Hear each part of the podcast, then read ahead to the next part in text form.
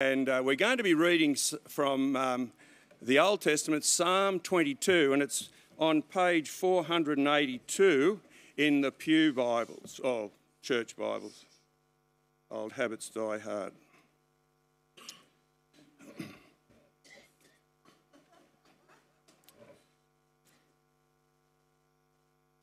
My God, my God, why have you abandoned me? Why are you so far from my deliverance and from my words of groaning? My God, I cry by day, but you do not answer. By night, yet I have no rest. But you are holy, enthroned on the praises of Israel. Our fathers trusted in you, they trusted, and you rescued them. They cried to you and were set free. They trusted in you and were not disgraced. But I am a worm and not a man, scorned by mankind and despised by people. Everyone who seeks me mocks me. They sneer and shake their heads. He relies on the Lord. Let him save him. Let the Lord rescue him, since he takes pleasure in him.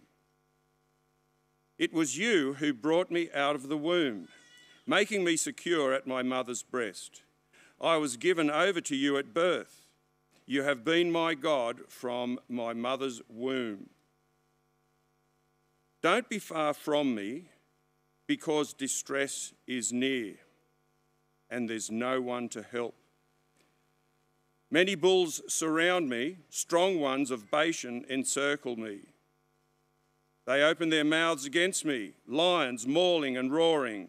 I am poured out like water, and all my bones are disjointed. My heart is like wax melting within me. My strength is dried up like baked clay. My tongue sticks to the roof of my mouth.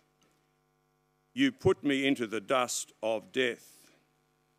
For dogs have surrounded me, a gang of evildoers has closed in on me. They pierced my hands and my feet I can count all the bones, all my bones. People look and stare at me.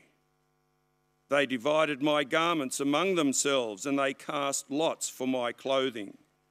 But you, Lord, don't be far away. My strength, come quickly to help me.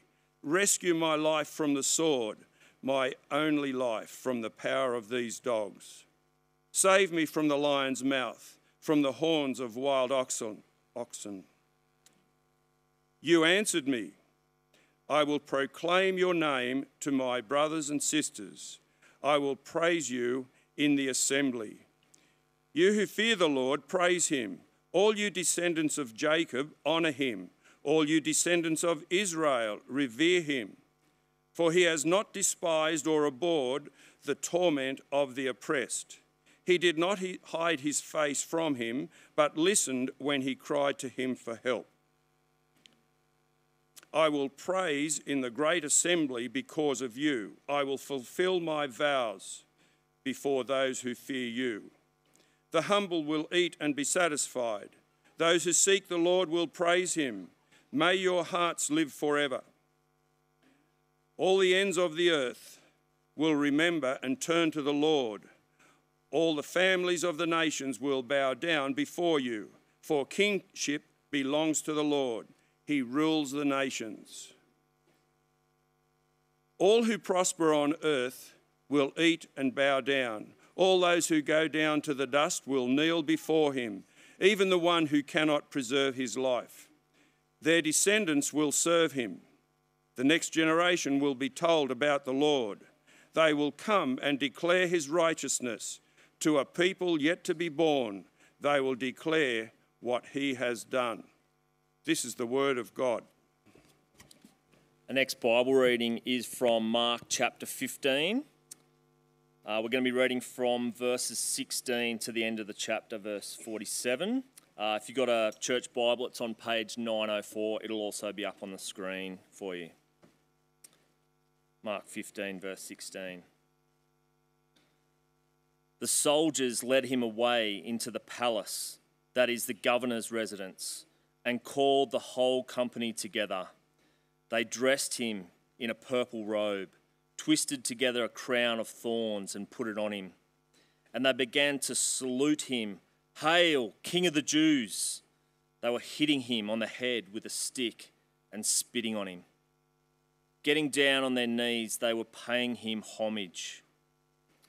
After they had mocked him, they stripped him of the purple robe and put his clothes on him.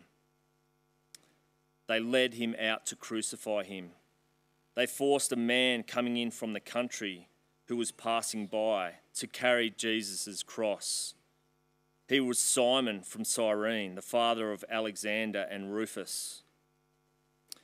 They brought Jesus to the place called Golgotha, which means place of the skull. They tried to give him wine mixed with myrrh, but he did not take it. Then they crucified him and divided his clothes, casting lots for them to decide what each would get. Now it was nine in the morning when they crucified him. The inscription of the charge written against him was, the King of the Jews. They crucified two criminals with him, one on his right and one on his left. Those who passed by were yelling insults at him, shaking their heads and saying, Ha! The one who will destroy the temple and rebuild it in three days. Save yourself by coming down from the cross. In the same way, the chief priests and the scribes were mocking him among themselves and saying, He saved others, but he cannot save himself. Let the Messiah, the King of Israel, come down now from the cross, so that we may see and believe. Even those who were crucified with him taunted him. When it was noon, darkness came over the whole land until three in the afternoon. And at three, Jesus cried out in a loud voice, Eloi, Eloi, lama sabachthani, which is translated, My God, my God, why have you abandoned me? When some of those standing there heard this, they said, See, he's calling for Elijah. Some ran and filled a sponge with sour wine, fixed it on a stick, offered him a drink, and said, Let's see if Elijah comes to take him down. Jesus let out a, a loud cry and breathed his last. Then the curtain of the temple was torn in two from top to bottom. When the centurion who was standing opposite him saw the way he breathed his last, he said, Truly, this man was the Son of God.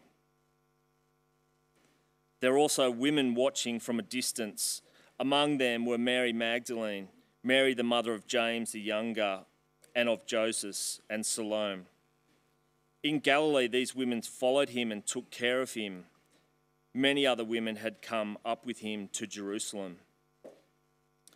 When it was already evening, because it was the day of preparation, that is, the day before the Sabbath, Joseph of Arimathea, a prominent member of the Sanhedrin, who was himself looking forward to the kingdom of God, came and boldly went to Pilate and asked for Jesus' body. Pilate was surprised that he was already dead. Summoning the centurion, he asked him whether he had already died. When he found out from the centurion, he gave the corpse to Joseph. After he bought some linen cloth, Joseph took him down and wrapped him in the linen. Then he laid him in a tomb cut out of the rock and rolled a stone against the entrance to the tomb. Mary Magdalene and Mary, the mother of Joseph, were watching where he was laid.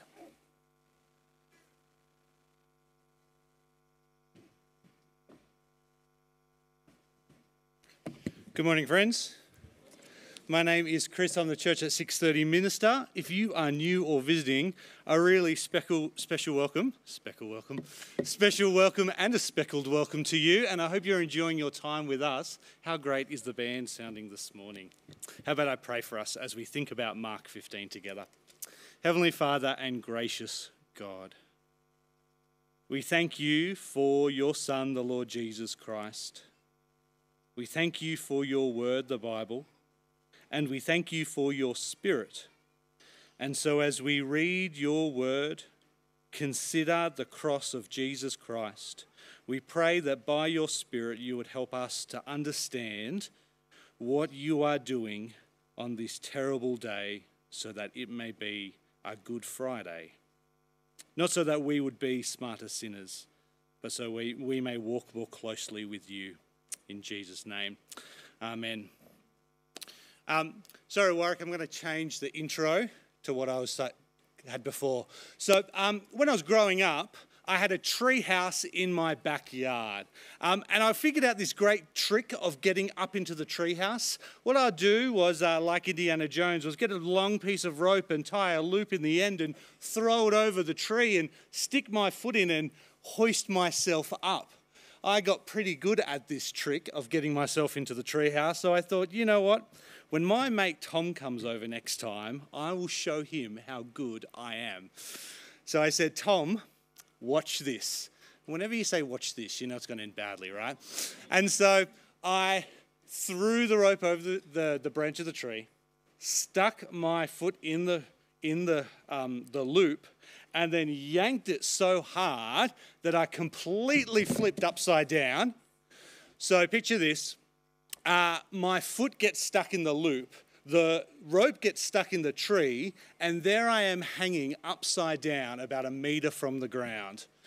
And so Tom, bless his heart, freaks out and runs inside and says, Mrs. Holding, Mrs. Holding, Chris has hung himself. and so she freaks out. She runs into the backyard and sees me upside down, hanging one meter above the ground. She says, Do you need any help? says, Nah, I think I've got this. Friends, here's my point. As we go through life, we do that to the giver of life. As we live in this world, as we go to work, as we do life with family, as we um, consider how we might get all the riches, riches and joys and goodness out of life, when it comes to God, we often say, God, I think I've got this. We look at Jesus and the salvation and free forgiveness that he offers, and we say, No, I think I've got this. We don't see that Jesus is a king, and we don't see that he is someone worth following. We actually see it in our passage today. If, if you've got it there, whether it's uh, in your Bibles, have a look at Mark 15, verses 31 to 32. In the same way, the chief priests with the scribes were mocking him, that's Jesus, among themselves and saying, He saved himself, but he so he saved others, but he cannot save himself. Let the Messiah, the King of Israel, come down from the cross so we may see and believe. Uh, even those who were crucified with him taunted him. You would think that Jesus' kingship is plain to see, don't you? I mean, he said was he, he was the king. He taught he was the king. He even has a sign above he said above the cross saying Jesus saying king of the Jews. It's obvious that he's king. But even though they see Jesus, they refuse to believe. They don't think he's the king, and they definitely don't think he's worth following. The first great tragedy of this is even though they are very close to Jesus, they are still far away from God. And I take it that Mark includes these peoples in the gospel, so we'd see it as a warning. You see, you might know about Jesus or even be close to Jesus. You might have grown up in a Christian family, or you might be church here for the first time today, and if that's you, we are so glad that you've joined us.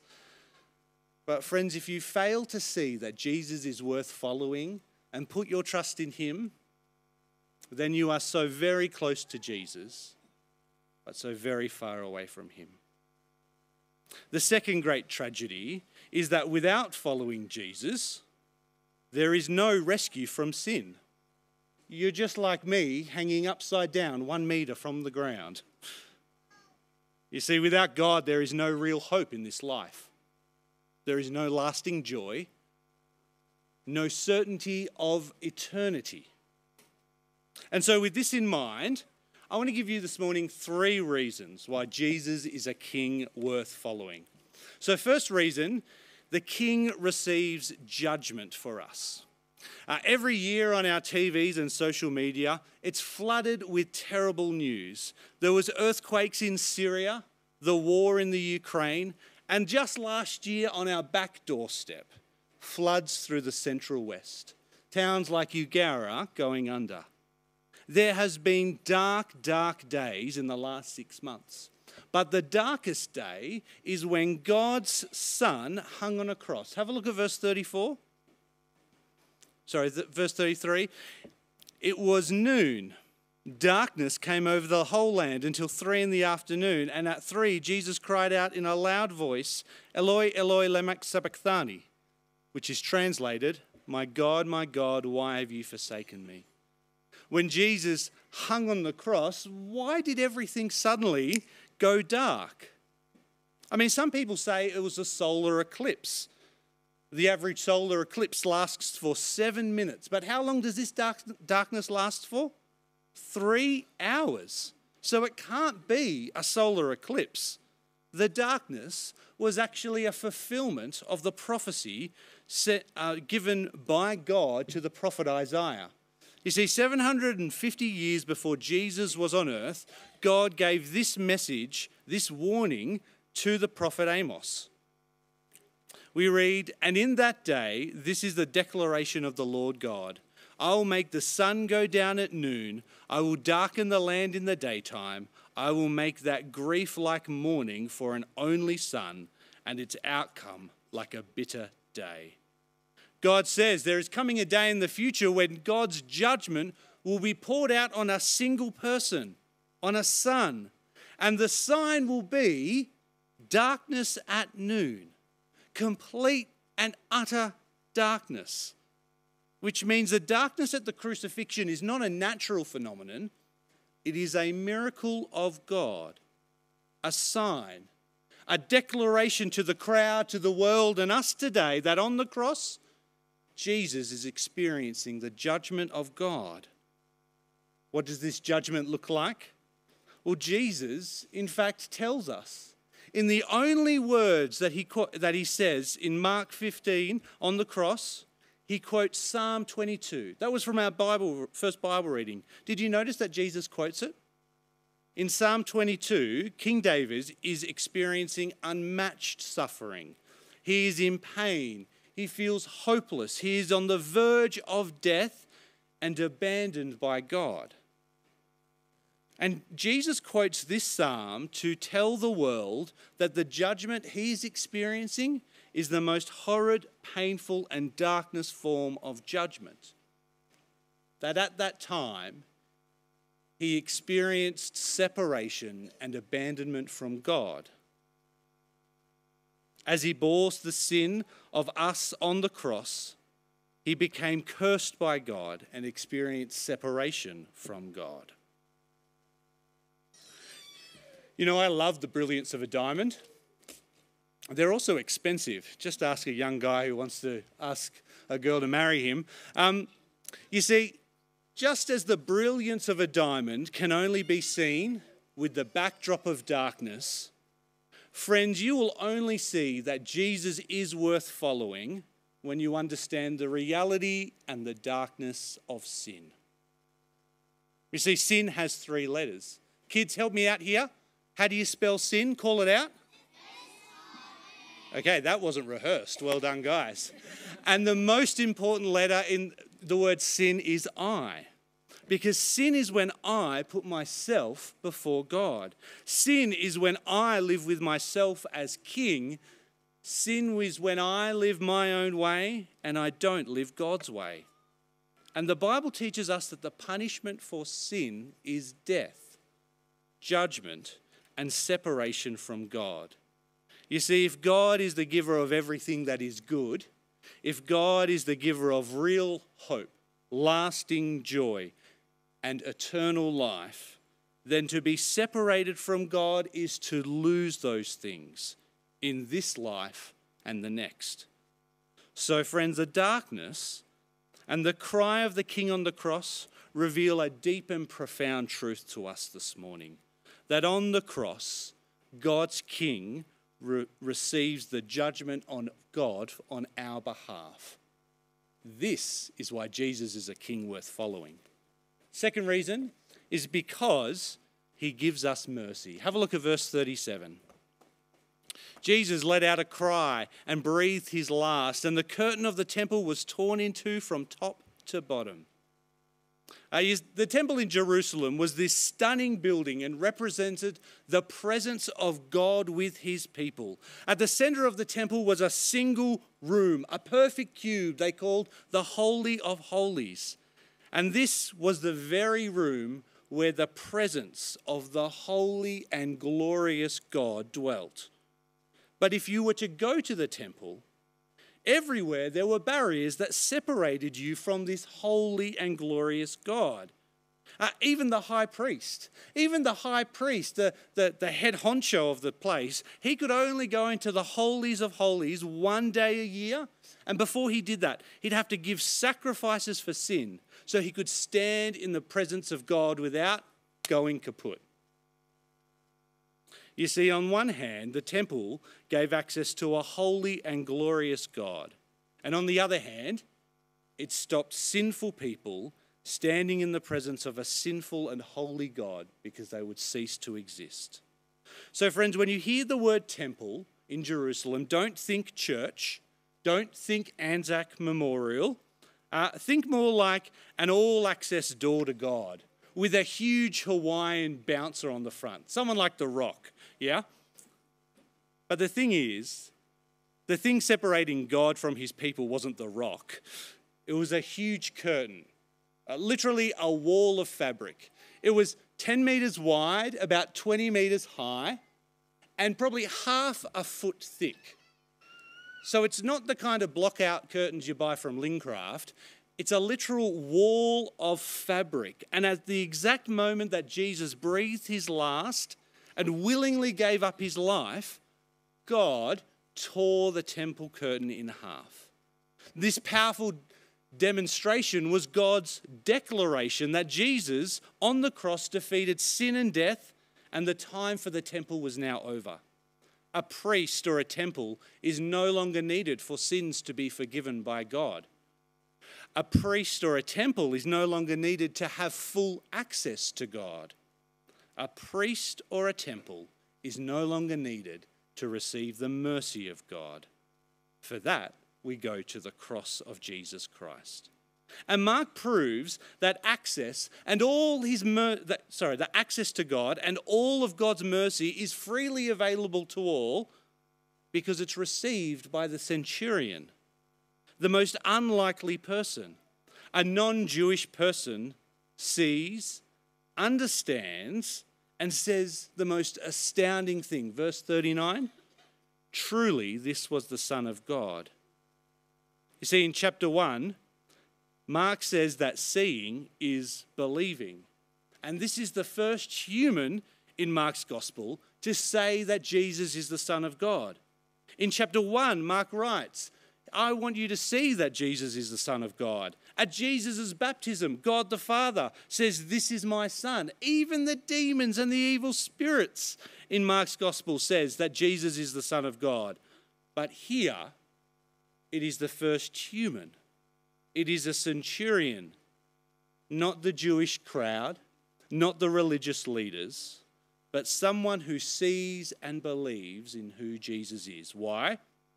Because the curtain has been torn in two, and the time for seeing and believing is now.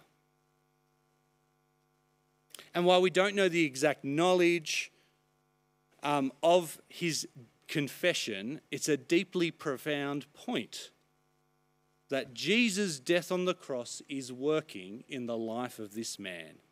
That mercy and forgiveness is available through Jesus Christ. Which brings us to our third point. You see, this is why Jesus is a king worth following. Remember when I was up in the tree, hanging one meter, upside down, swinging back and forth, and my mother said, Do you need any help? I said, Nah, I've got this. Friends, the great tragedy is us, like the crowd around the cross, is that we say that to God when He offers His Son, Jesus Christ.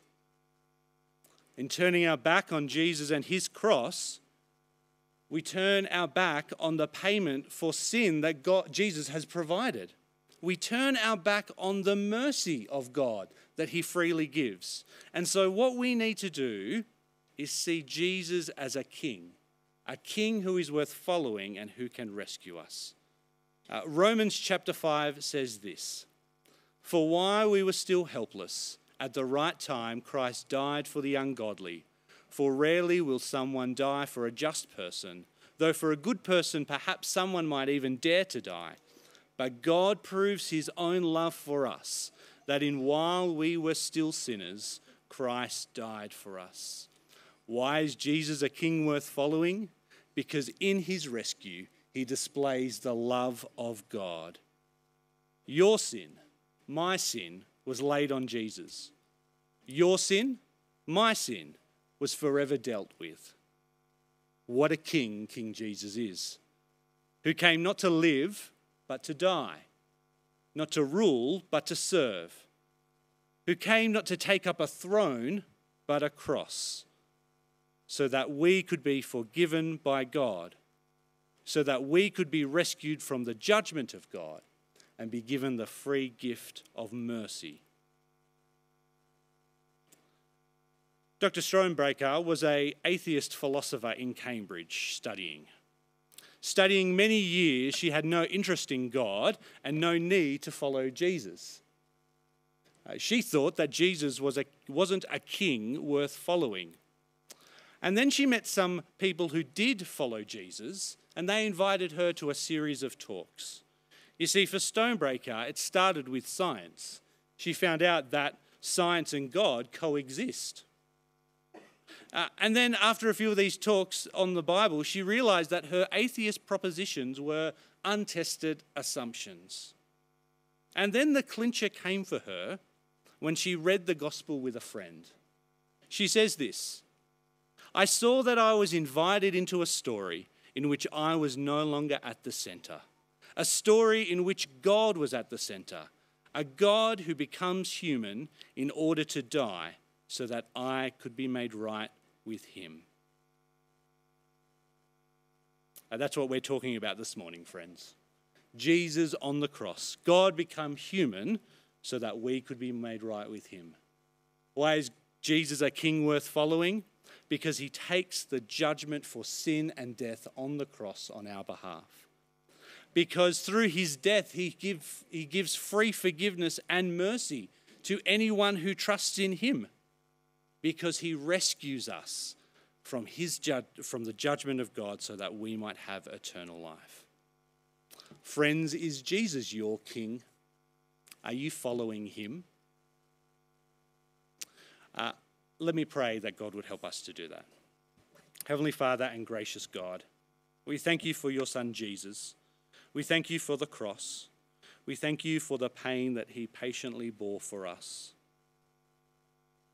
We thank you that it was your plan and in your great love that you poured out your judgment on Jesus so that we could be forgiven of our sin and made right with you. And so, this Good Friday, help us to see uh, that Jesus is a king worth following and someone worth giving our whole life to. In Jesus' name, amen.